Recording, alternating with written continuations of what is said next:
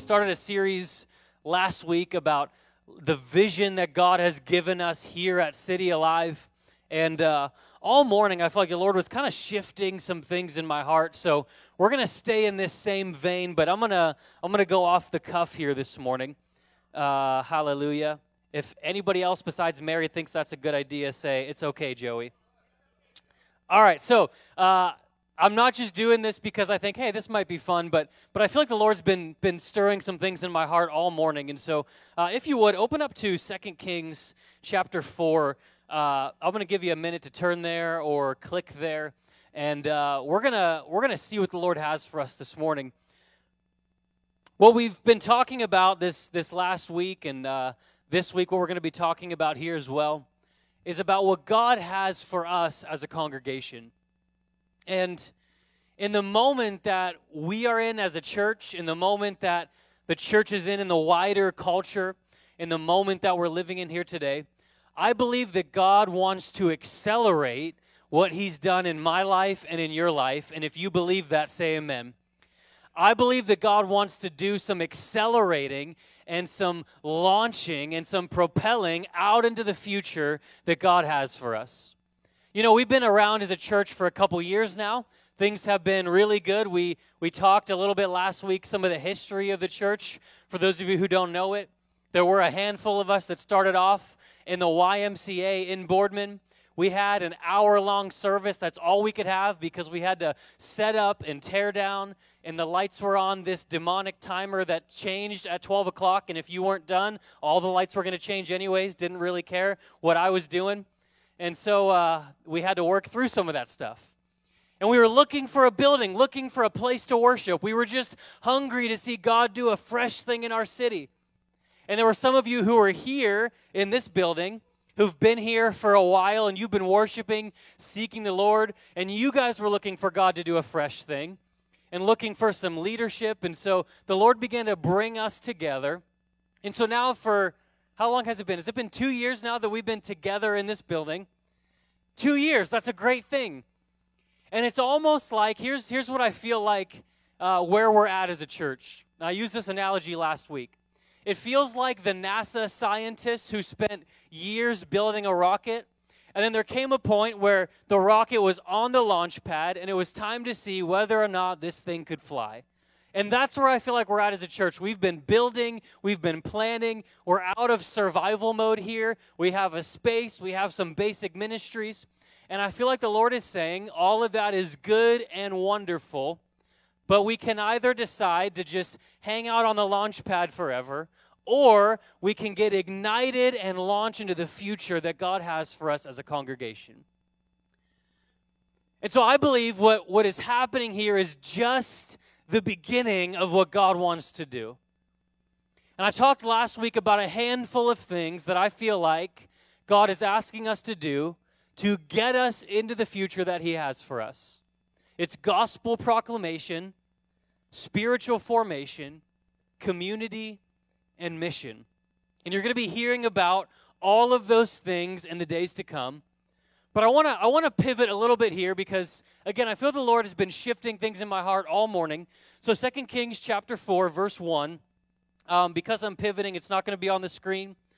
But here's here's what the word of the Lord says. It says one of the wives of the sons of the prophets cried out to Elisha. This is verse 1. Your servant my husband has died, and you know your servant feared Yahweh.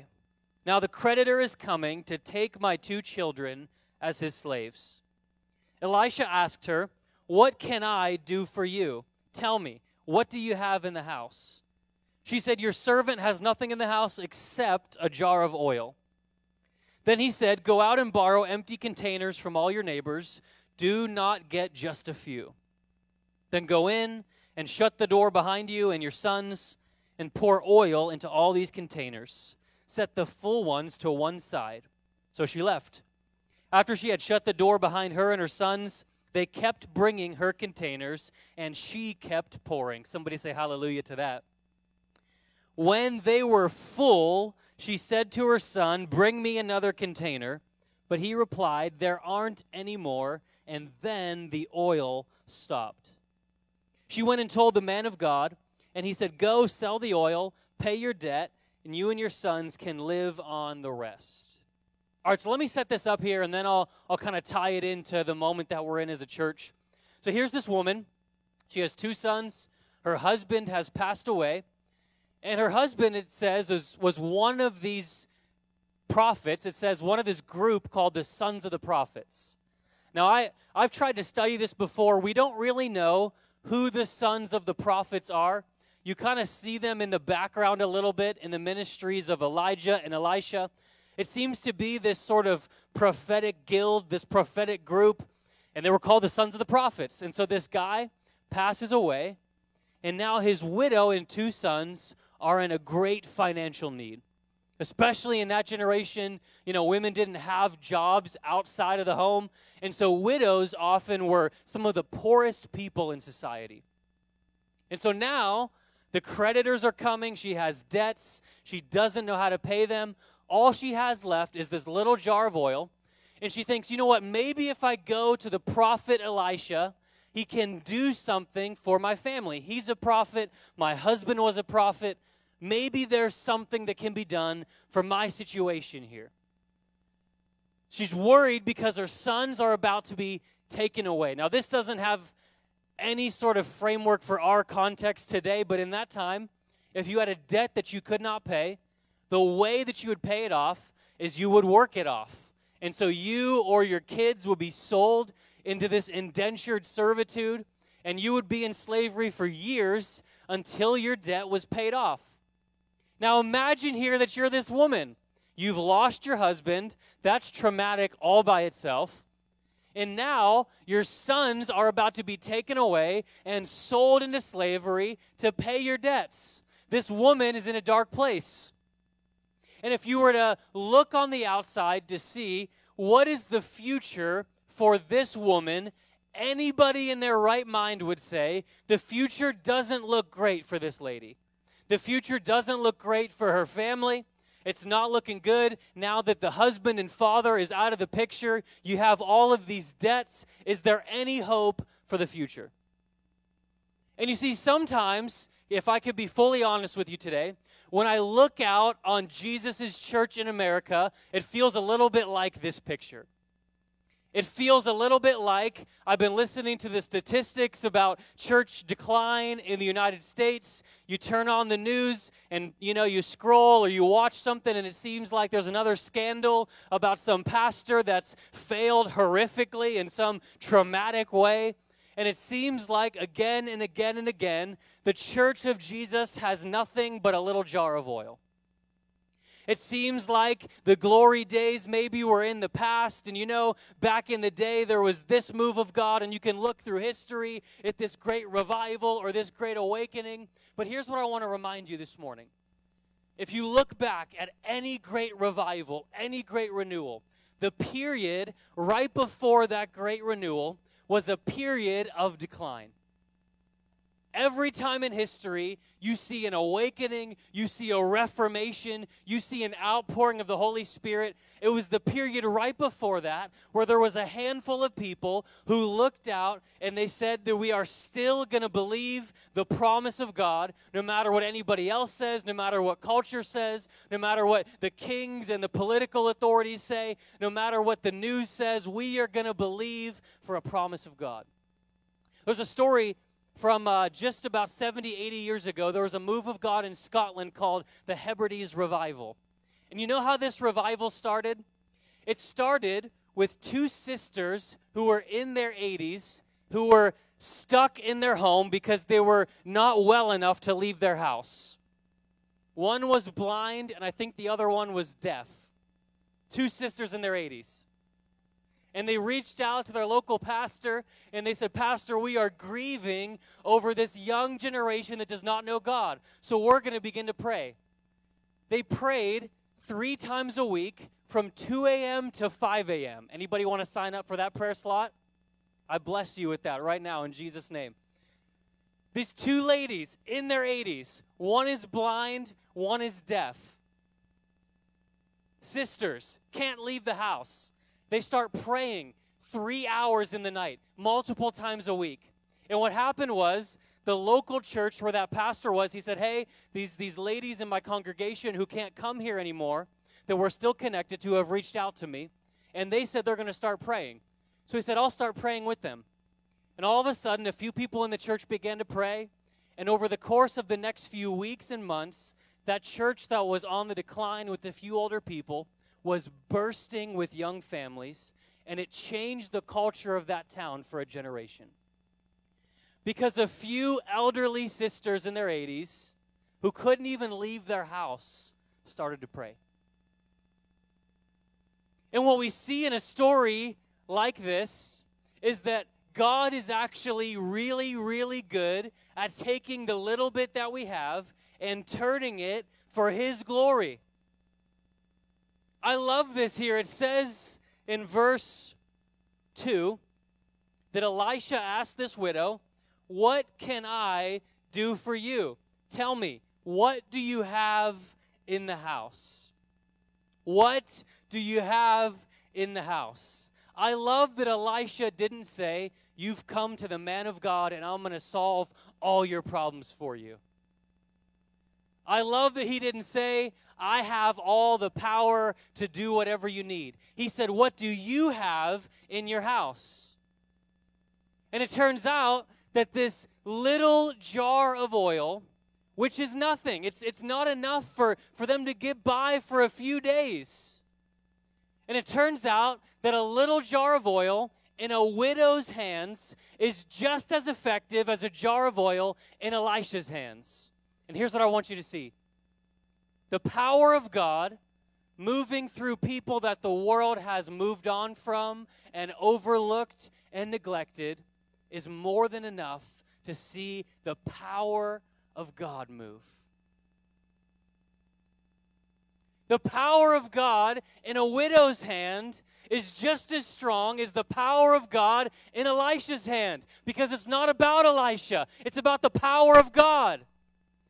And you see the temptation in a moment like this for us as a church, for us in the larger culture, for you individually in your life, is to look out and to say, what are those things that we can get that will turn my life around? If I could get to that place or that thing, maybe my life would turn around, maybe my situation would turn around, maybe we can see the culture begin to shift back toward the things of God again. And maybe for you and I, the answer's not some mysterious puzzle that we have to solve out there somewhere. It's not the latest, greatest trick for turning your life around. It's not the greatest trick for growing your church the fastest way possible. Maybe it's something that's already in the house.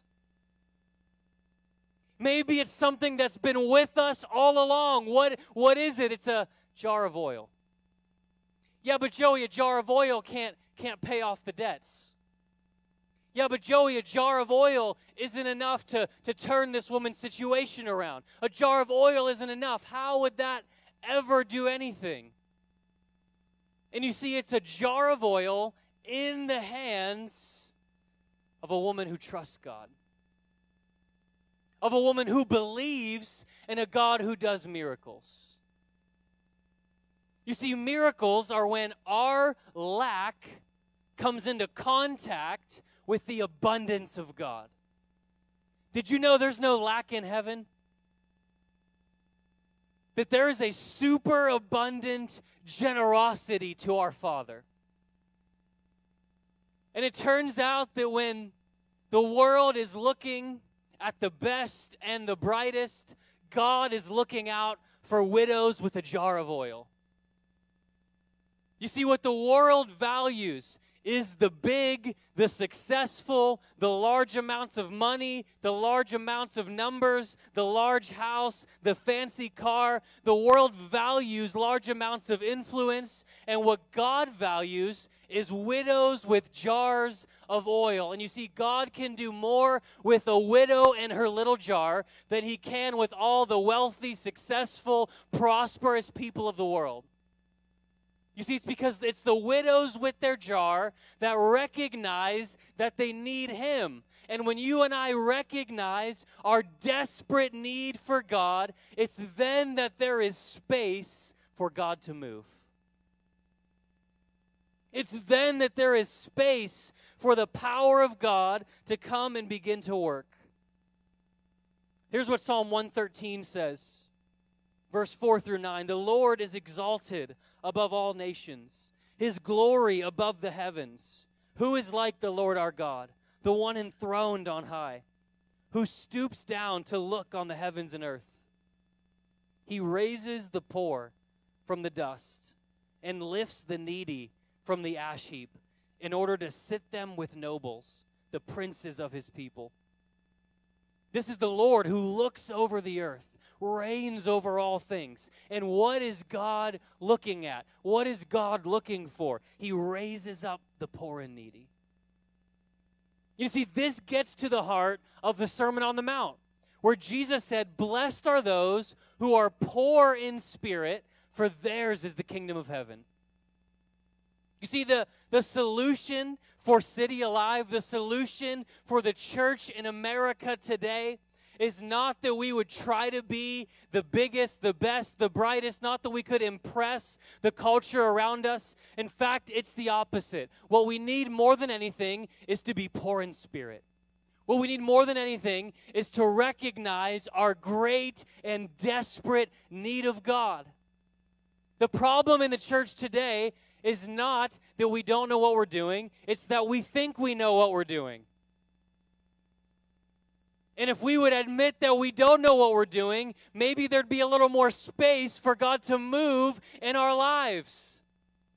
And the temptation is to depend on the flesh to depend on worldly ways of thinking to solve your financial troubles, to solve your career troubles, to solve our church troubles. And the temptation is to say, well, well, how do I get out of this? How do I solve it? How do I fix it? And maybe the solution is for you and I to get out of the way and let the power of God do what only He can do. The hope for your life, the hope for the church is not anchored in our ability to figure this thing out. Because if we could have figured it out, we would have done it already. What do you have? What do you have in the house? Well, I just have this little jar of oil. And Elisha doesn't say, well, well, God can't use that. Elisha doesn't say, well, you don't have what it takes. Sorry. He tells her here, verse 3 Go and borrow empty containers from all your neighbors, and do not just get a few. Then go in and shut the door behind you and your sons. Sorry, Siri's talking. She does this every week to me. All right, so don't just get a few. Go in, shut the door behind you and your sons, and pour oil into all these containers. Set the full ones to one side. So she left. After she shut the door behind her and her sons, they kept bringing containers. She keeps pouring. And when they're full, she said to her son, Bring me another one. And he said, There aren't any more. And then the oil stopped. All right, so here's what's fascinating about this a little bit of oil, it's all she has. Elisha says, Go get empty containers. Now, why would she have containers that are empty? That doesn't help. Elisha, I, I need money. I need help. I need people to come help me figure this out. And he says, What you need is an empty container. Here's the thing about an empty container the value that an empty container has is not how good it looks, it's not how much it costs. It's not if it's a, a pretty one, a tall one, a short one, nicely painted one.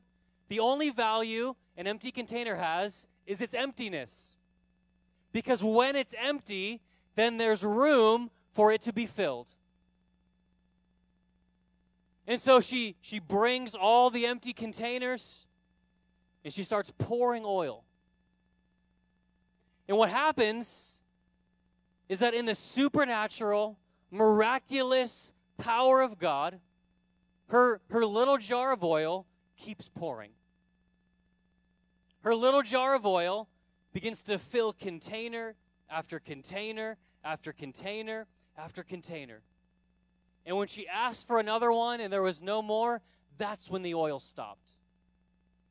And here's really what I want to talk to you about here today.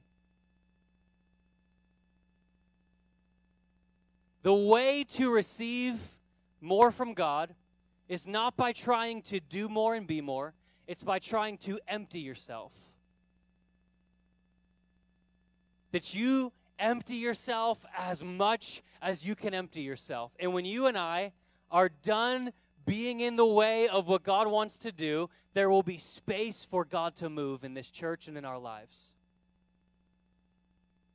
Get empty containers. Yeah, but I don't need empty containers. Actually, lady, empty containers are exactly what you need. Joey, I want you to be empty. Yeah, but God, I have some good ideas. Well, you think they're good. Yeah, but God, I, I need to do this thing because that's what I think will make this work. That's what I think will solve my problem, solve this situation. Actually, what you need is to be empty. And you see, the value in a container is its emptiness. God doesn't need you to look good. He doesn't need you to be smart. He doesn't need you to be successful. He doesn't need you to have popularity or influence or a great paying job or some status in the eyes of the world. He just needs you to be empty. And you see, what God can do with an empty container is fill it with what you and I could never fill it with in a thousand lifetimes. He's looking for something that's empty. She pours, she pours, she pours. And when she said, Bring me another container, and her son replied, There aren't any more, then the oil stopped. Where did the provision of God stop in this family? It stopped when there were no more containers to fill. It stopped when there was no more room for the oil to keep coming. And here's what I've learned in my life in the natural world, maturity is defined by becoming more and more independent. As a baby, your parents do everything for you change your diaper, feed you, clothe you. As you grow, you become more independent. Zachariah is two years old. He's in this independent phase, wants to do everything himself, including drive the car. In the process of growing up is that's a good thing, becoming more independent. But with the Lord, what I found is it's actually the opposite. The maturity in Christ is actually not by you and I being more independent. It's actually by being more dependent on him every day. When you're when you're a new believer, after the first few months, you know, you're you're overwhelmed of course at first, everything's new, you don't know what's going on. But after like a year or two, you're like, I got the hang of this thing. I know what to do. And, and you don't realize at first that actually, the further you go with God, the more empty you have to become the more you have to give up the need to be in control. The more stuff that you thought you know, you have to admit that you don't. And you have to admit that He's God and you're not. And actually, the further you go with God, the more you take up your cross and die. Taking up your cross and dying is not like, yeah, I did that one time at an altar. Jesus said, let whoever wants to follow me take up his cross daily and follow me.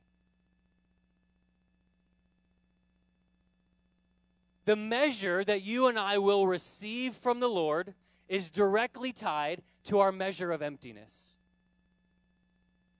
The amount that you and I will receive, the miraculous provision and power of God in our lives, is directly tied to how empty we are right now. And for this woman, it was this amazing thing that she gathered every jar she could. She was knocking on doors. She was seeking empty jars everywhere she could. Because for every empty jar there was, there was more oil. And I want to challenge you with this here today. And I want to say this not just to you as an individual, but for us as a congregation. How empty are you willing to be for God? How much are you willing to say, God, I'll get out of the way?